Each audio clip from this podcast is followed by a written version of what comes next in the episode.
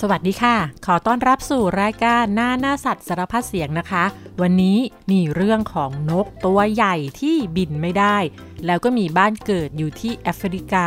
แต่ว่าเดินทางไปอยู่ทั่วโลกจนทุกคนคุ้นหน้าคุ้นตาค่ะ นั่นคือ นกกระจอกเทศ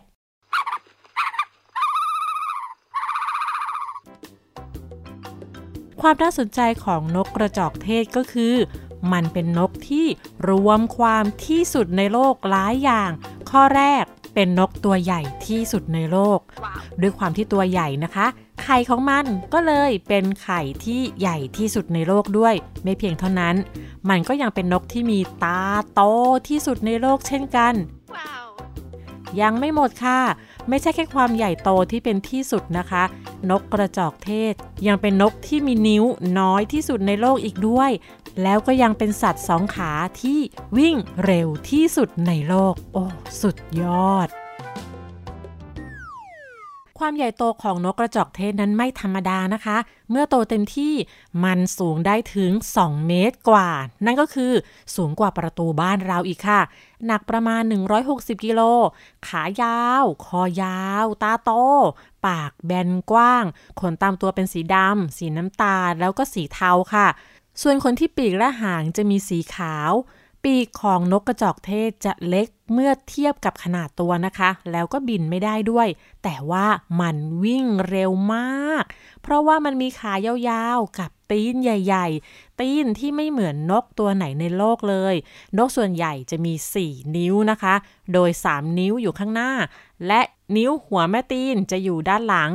สำหรับใช้เกาะกิ่งไม้หรือว่าเขย่งตัวให้สูงขึ้น และสำหรับนกที่ใช้ชีวิตส่วนใหญ่อยู่บนดิน นิ้วหัวแม่ตีนจะเล็กหรือว่าหดหายไป เพราะว่าไม่จำเป็นต้องใช้เกาะเกี่ยวกิ่งไม้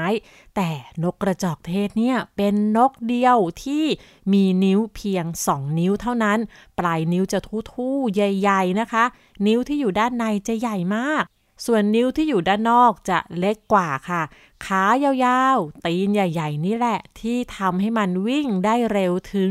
70 กว่ากิโลเมตรต่อชั่วโมง แล้วก็วิ่งได้นานถึงครึ่งชั่วโมงเลยล่ะค่ะขาที่แข็งแรงแล้วก็ปราดเปรียวนี้ ไม่เพียงแต่จะพานกกระจอกเทศให้ไปถึงที่หมายปลายทางอย่างรวดเร็วเท่านั้น แต่ยังมีประสิทธิภาพในการป้องกันตัวอีกด้วย นั่นก็คือมันสามารถใช้ เตะสัตว์นักล่า เช่น สิงโต เสือ พลังเตะของมันนั้นรุนแรง พอที่จะทำให้สัตว์ที่ถูกเตะตายได้เลยล่ะค่ะ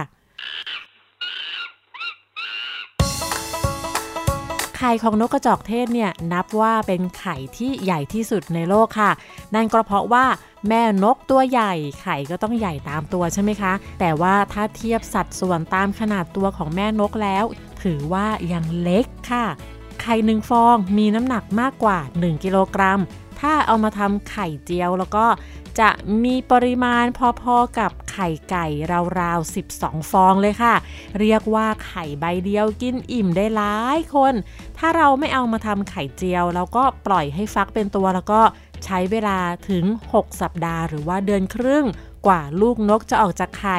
โดยพ่อนกกับแม่นกนั้น จะสลับกันกกไข่ค่ะ แม่นกกกไข่ตอนกลางวัน ส่วนพ่อนกจะกกตอนกลางคืนค่ะ ลูกนกกระจอกเทศนั้นนะคะ เมื่อออกจากไข่ได้เพียงแค่ 2-3 วัน มันก็จะวิ่งได้แล้ว หากินอยู่ในทุ่งกว้างแล้วมันก็อยู่รวมกันเป็นฝูงใหญ่ รวมอยู่กับฝูงม้าลาย แล้วก็ยีราฟ เวลานอนจะนอนรวมกันค่ะ แล้วก็จะมี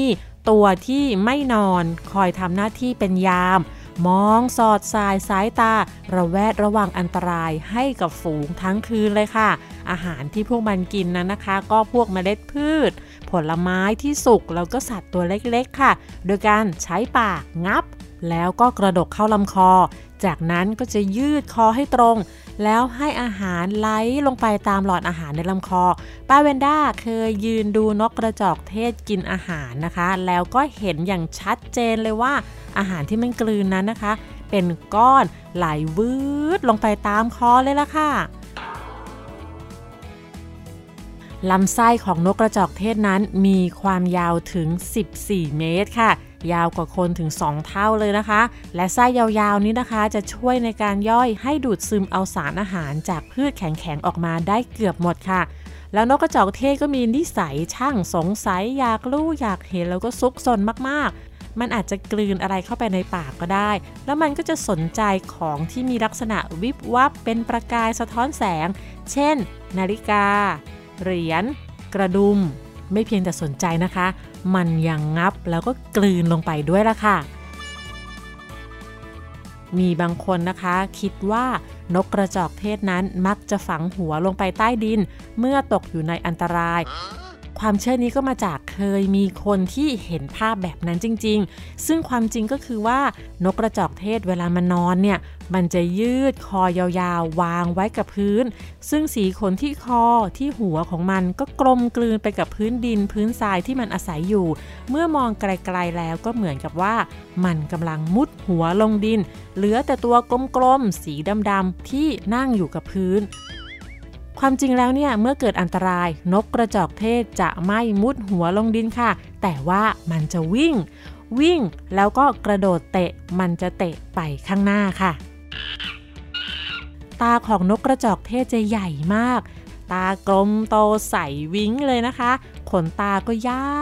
าวๆขนาดของลูกตานกกินเนื้อที่ในกระโหลกมาก จนสมองของมันมีขนาดเล็กกว่าลูกตาอีกค่ะ นี่ก็อาจจะเป็นเหตุผลว่าทำไมเจ้านกกระจอกเทศถึงไม่ค่อยเก่งในการหลบหลีกนักล่า เพราะว่าถึงพวกมันจะวิ่งเร็วนะคะ แต่ก็มักจะวิ่งเป็นวงกลมค่ะ ด้วยความสูง และสายตาที่ยอดเยี่ยมทำให้มันรอดชีวิตจากผู้ล่าด้วยการมองเห็นในระยะไกลแล้วก็หนีได้ทัน แต่ว่าถ้าเจอในระยะใกล้แล้วก็ เรื่องนี้ก็ต้องลุ้นกันค่ะว่านกกระจอกเทศจะต่อสู้ได้สำเร็จหรือไม่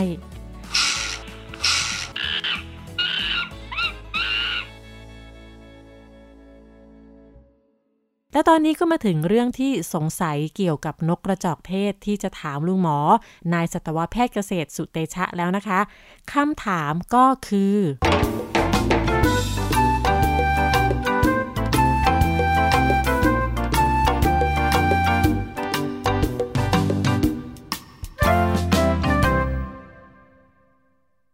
ลุงหมอครับนกกระจอกเทศบินไม่ได้ แล้วมันมีปีกไว้ทำไมเหรอครับ สำหรับนกกระจอกเทศนะครับ เป็นหนึ่งในนกที่บินไม่ได้นะครับ ตลอดชีวิตตั้งแต่เกิดยันตายเนี่ยวิ่งอย่างเดียวไม่เคยบินเลย ด้วยเหตุผลเพราะว่านกกระจอกเทศเนี่ยเป็นหนึ่งในนกที่วิวัฒนาการน้อยมากนะครับ เมื่อเทียบกับนกในสมัยดึกดำบรรพ์เนื่องจากบริเวณที่ที่มันอยู่เนี่ยเป็นทุ่งราบในทวีปแอฟริกา ต้นไม้ก็น้อยนะครับ แล้วก็มันเป็นนกที่เดินหากินอยู่บนพื้นดิน ตั้งแต่สมัยอดีตแล้วนะครับ แล้วก็บนโลกใบนี้เนี่ยก็มีนกในกลุ่มเดียวกันเนี่ยอีกหลายชนิดนะครับในหลายประเทศไม่ว่าจะเป็นออสเตรเลียนิวซีแลนด์หรือว่าอเมริกาใต้ ก็มีนกในกลุ่มที่วิ่งอย่างเดียวตัวใหญ่ แต่ก็บินไม่ได้ ซึ่งเดิมเนี่ยก็คือเผ่าพันธุ์เดียวกันหมดนะครับ แล้วก็แยกกันไปเติบโตวิวัฒนาการเป็นชนิดของตนเองตามทวีปต่างๆนะครับ แล้วก็เหตุผลที่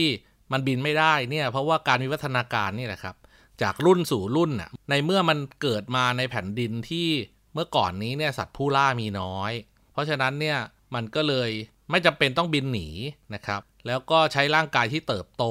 ในการเป็นประโยชน์ ในการที่จะหาของกิน หรือว่าหลบหนีจากศัตรู ความจริงแล้วเนี่ยปีกของมันหดรูปนะครับ หรือว่าลดขนาดลงจากในสมัยอดีตมากเลยนะครับ จากแต่เดิมเนี่ยอาจจะเคยใช้บินได้เมื่อหลายล้านปีก่อน แต่เนื่องจากไม่ได้ใช้นานๆเข้า แล้วก็ถ่ายทอดพันธุกรรมจากรุ่นสู่รุ่น เมื่อไม่ได้ใช้มันก็จะลดขนาดลงเรื่อยๆนะครับสมมุติเราโชคร้ายอย่างเช่น ขาหักแขนหักแล้วเราไปใส่เฟือกสักเดือนหนึ่งพอถอดเฟือกมาเมื่อกระดูกเราหายแล้วเนี่ย แขนเรารีบเลยนะครับ มันเกิดจากอวัยวะที่ไม่ได้ใช้ร่างกายมันจะดูดคืนกลับนะครับ แล้วก็ทำให้อวัยวะนั้นเนี่ยมีขนาดเล็กลงนกกระจอกเทศก็เหมือนกัน ปีกของเขาเนี่ยไม่ได้ใช้นานๆเข้ามันก็ลดรูป แล้วก็หดลงจนสุดท้ายไม่สามารถพาร่างกายขึ้นบินได้นะครับ นอกจากนี้ในหมู่เกาะต่างๆนะครับ ของทะเลญี่ปุ่น ทะเลจีนใต้ทะเลแปซิฟิกตอนใต้ ก็ยังมีนกบางชนิดนะครับ ที่พบเฉพาะบนเกาะนั้นเท่านั้น และบินไม่ได้นะครับ เนื่องจากบนเกาะนั้นเนี่ยไม่มีสัตว์ผู้ล่าใด ๆ เลย แล้วนกก็เดินหากินอยู่มาหลายล้านปีติดเกาะอยู่อย่างนั้น ถ่ายทอดพันธุกรรมจากรุ่นสู่รุ่น จนกลายเป็นนกที่เดินอย่างเดียวตลอดชีวิตตั้งแต่เกิดยันตาย มีปีกแต่ก็ใช้ปีกไม่ได้นะครับบินโผบินขึ้นฟ้าไม่ได้ทั้งนั้นนะครับซึ่งอันนี้ก็เป็นหนึ่งในวิวัฒนาการที่เกิดขึ้นตามตามมาจากที่เราพบในกลุ่มของนกกระจอกเทศครับ Okay. แล้วทำไมนกกระจอกเทศมันถึงมีแค่สองนิ้วล่ะครับ การที่นกกระจอกเทศมีเพียง 2 นิ้วเนี่ย อันนี้ก็เป็นหนึ่งในวิวัฒนาการนะครับ ความจริงแล้วเนี่ยนกกระจอกเทศตอนเริ่มต้นเนี่ยมี 4 นิ้วเหมือนไก่นะครับ ก็คือนิ้วด้านหน้า 3 นิ้วด้านหลัง 1 พอวิวัฒนาการไปเรื่อยๆเนี่ยก็พบว่าตนเนี่ยอาศัยอยู่ใน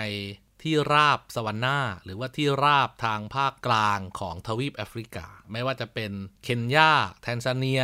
ประมาณนี้นะครับ ในลำดับวิวัฒนาการเนี่ย สัตว์ชนิดไหนที่ปรับตัวแล้วอยู่รอดได้นานที่สุดก็คือมีชีวิตรอดต่อไป แล้วก็สามารถสืบลูกสืบหลาน แพร่พันธุ์ต่อไปได้นกกระจอกเทศก็พบว่าการมี 4 นิ้วเนี่ยมันเถอะทะ แล้วก็วิ่งหนีศัตรูไม่ทัน ก็ค่อยๆ หดรูปนะครับนกกระจอกเทศที่มี 4 นิ้ว ก็ค่อยๆสูญพันธุ์ไป พวกที่มีวิวัฒนาการต่างก็เหลือ 3 นิ้ว วิ่งเร็วขึ้น วิ่งเร็วขึ้นก็หนีศัตรูได้มากขึ้น ก็มีชีวิตรอดต่อ ต่อจากนั้นอีก ก็พบว่าพวก 3 นิ้วเนี่ยก็ยังมีสัตว์ผู้ล่าบางชนิดเนี่ยวิ่งทันนะ แล้วก็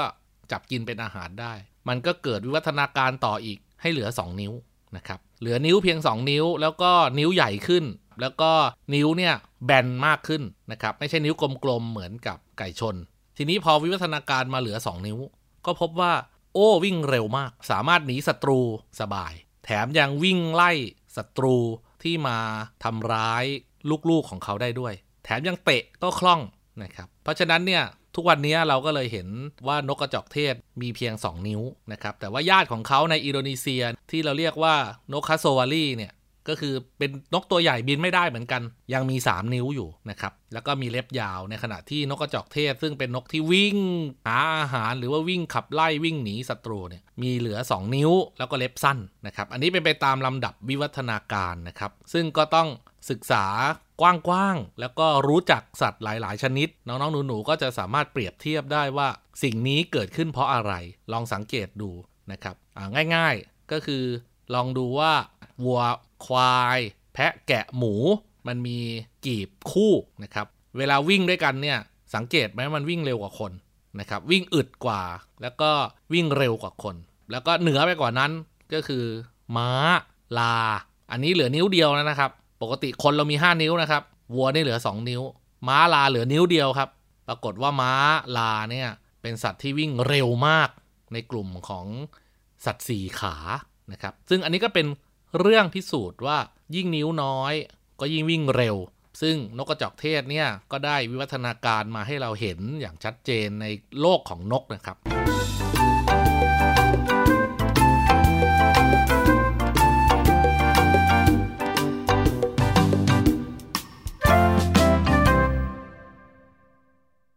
กระจอกเทศนั้นนะคะ จากสัตว์ป่าก็กลายมาเป็นสัตว์เลี้ยงค่ะ คนเรารู้จักและใช้ประโยชน์จากนกกระจอกเทศมาเป็นเวลาไม่ต่ำกว่า 5,000 ปีแล้วนะคะ พวกมันถูกเลี้ยงไว้ในฟาร์ม เพื่อเอาเนื้อ หนัง ขนของเจ้านกกระจอกเทศไปใช้งานค่ะ แล้วมันก็ถูกเลี้ยงอยู่ทั่วโลกอย่างน้อย 50 ประเทศเลยนะคะ อยู่ในทุกสภาพอากาศนั่นก็คือ ตั้งแต่พื้นที่ที่แล้งและร้อนอย่างในแอฟริกา ไปจนถึงประเทศในเขตขั้วโลกเหนืออันหนาวเย็น ก็มีฟาร์มนกกระจอกเทศค่ะ ด้วยความที่มันมีตัวที่ใหญ่โต นกกระจอกเทศในอดีตนั้นจึงเคยถูกเลี้ยงไว้ให้ลากรถแล้วก็ลากของต่างๆ ในอียิปต์โบราณค่ะ แต่งานนี้บอกตรงๆนะคะว่าไม่โอเค หรือว่ามันไม่ค่อยดีค่ะ เพราะว่าเจ้านกยักษ์เนี่ยมันขี้หงุดหงิด โกรธง่าย ควบคุมยาก จากนั้นก็เลยไม่มีใครเอานกกระจอกเทศมาทำงานค่ะ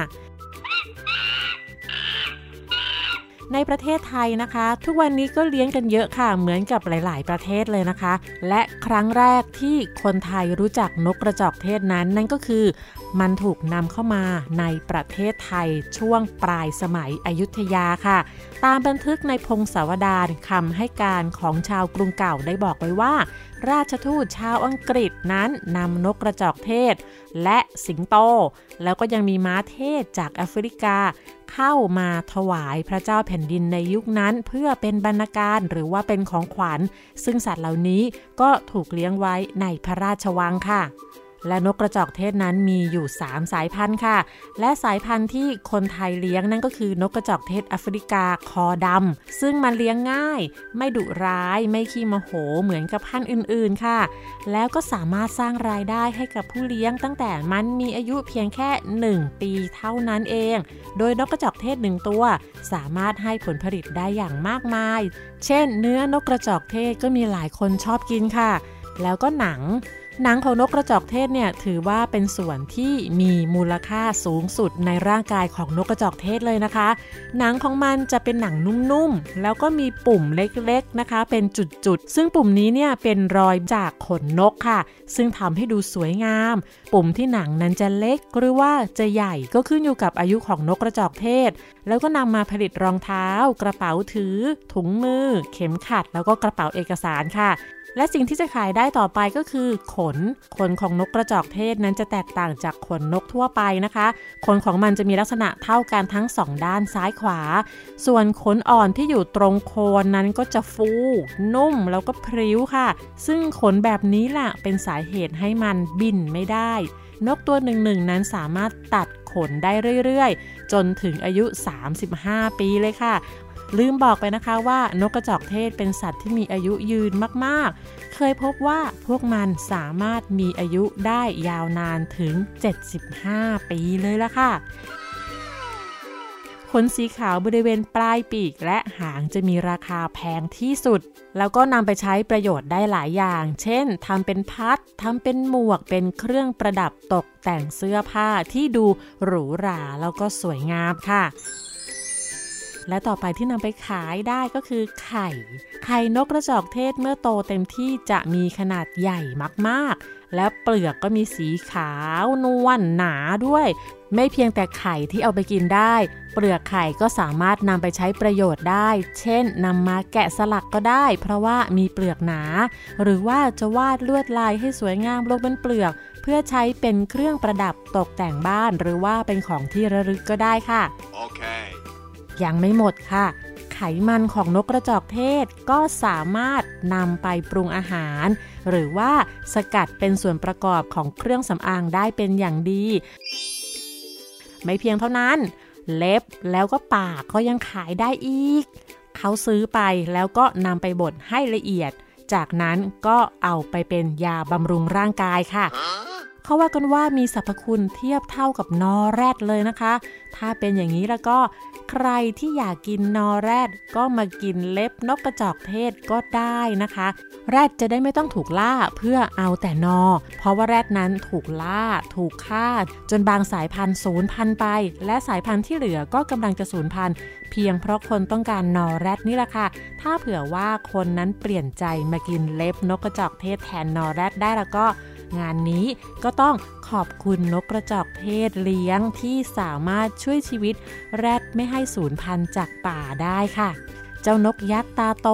วิ่งเก่งแต่บินไม่ได้แห่งแอฟริกาอันไกลโพ้น กลายมาเป็นนกในฟาร์มข้างบ้านที่มีเนื้อขายตามร้านอาหารค่ะ และนั่นก็คือความเปลี่ยนไปที่เกิดขึ้นบนโลกใบนี้ ได้เวลานิทานแล้วค่ะ เป็นนิทานพื้นบ้านจากแอฟริกา มีชื่อเรื่องว่า นกกระจอกเทศมีคอยาวได้อย่างไร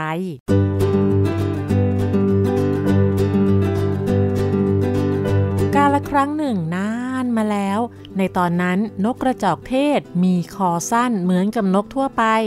มีครอบครัวนกกระจอกเทศหนุ่มสาวคู่หนึ่ง รักกันมาก ใช้ชีวิตอยู่ด้วยกันมาพักใหญ่จนกระทั่งมีลูก แม่นกนั้นออกไข่มาเจ็ดฟอง เธอขุดดินออกเป็นวงกว้าง แล้วก็วางไข่ทั้งเจ็ดฟองในหลุมดิน จากนั้นก็นั่งกกไข่เพื่อให้ความอบอุ่น วันแล้ววันเล่าพ่อนกผู้รักภรรยาอย่างสุดหัวใจ เห็นภรรยาสุดที่รักนั่งกกไข่ ทั้งวันทั้งคืน ไม่ได้ขยับเขยื่อนไปไหน ก็สงสารและเห็นใจ เขาจึงพูดกับเธอว่า คุณนั่งกกไข่ของเรามาหลายวันแล้ว ฉันคิดว่า ฉันจะช่วยคุณกกไข่บ้าง คุณจะได้ออกไปยืดขากางปีก เดินเล่น ไม่ต้องมานั่งทั้งวันทั้งคืนแบบนี้ แม่นกตอบว่า ขอบคุณมากนะ แล้วคุณจะมากกไข่ให้ตอนไหนล่ะ พ่อนกบอกว่าฉันจะดูแลไข่ของเราตอนกลางคืนเราะว่าขนของฉันเป็นสีดำราวกับความมืด ไม่มีใครเห็นฉันนั่งตรงนี้ คุณก็ไม่ต้องนั่งเฝ้า ออกไปมีเวลาของตัวเองบ้าง จนพระอาทิตย์ขึ้นในตอนเช้า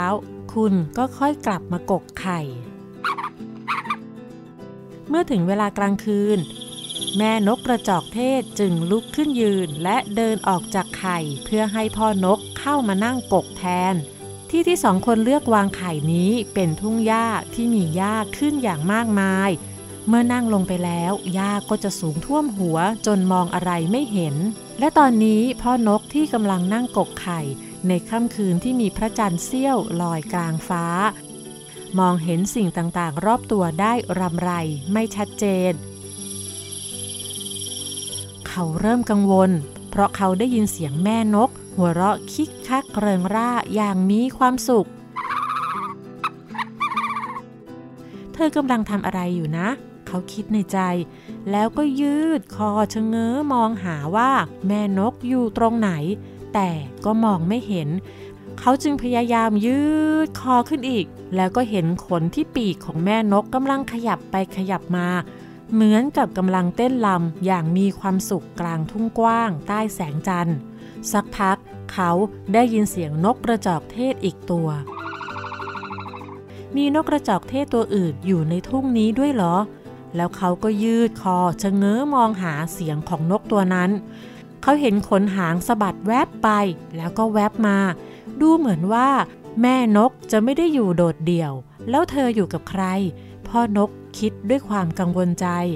เธอไม่ควรเต้นไปรอบๆแบบนั้นกับนกที่ไหนที่เราไม่รู้จัก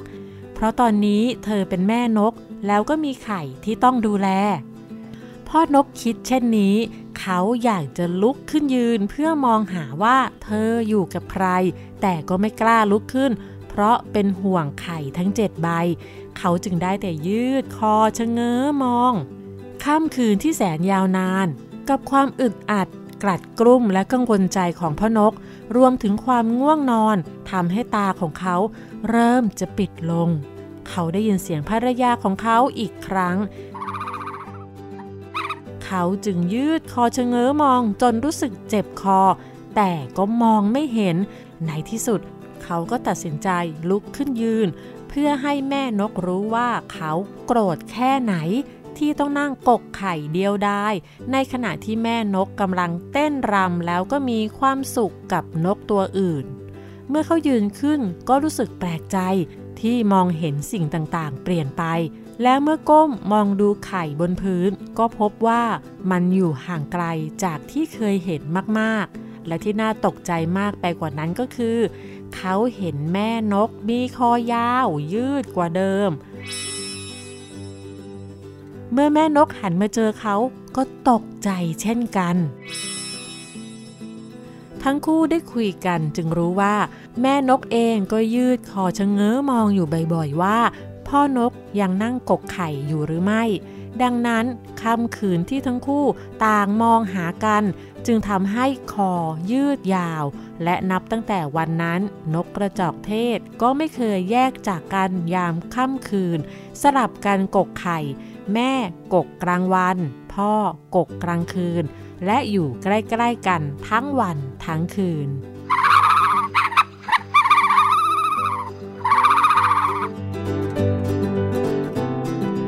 ทั้งหมดนั้นคือเรื่องราวของนกกระจอกเทศ นกแห่งความเป็นที่สุดในบรรดานกทั้งปวงค่ะ แล้วพบกันใหม่ในครั้งหน้านะคะ วันนี้สวัสดีค่ะ